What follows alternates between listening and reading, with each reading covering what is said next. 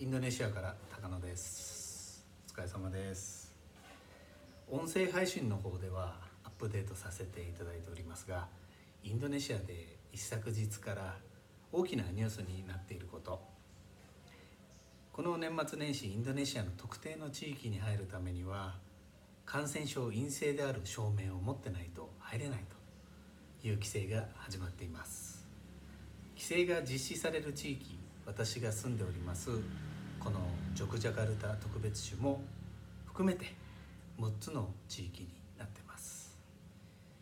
ですので中部ジャワ州の方に行く出かける用事はキャンセルしました。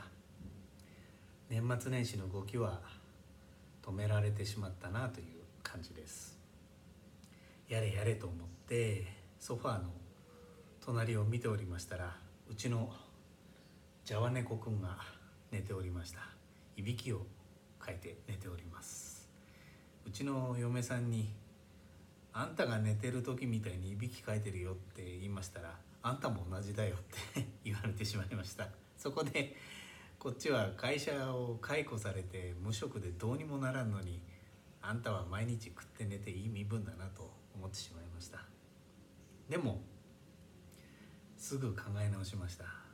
いい身分なのは私の方です。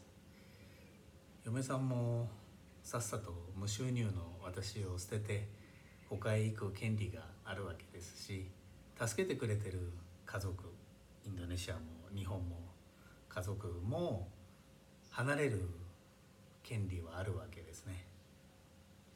たくさんの助けをいただいて生かされてるわけです。助けに甘えていたのは私の方でした。でこれで何か具体的にどうのっていうことは今ないんですけども時間がありますので自分に向き合っていきたいと思います。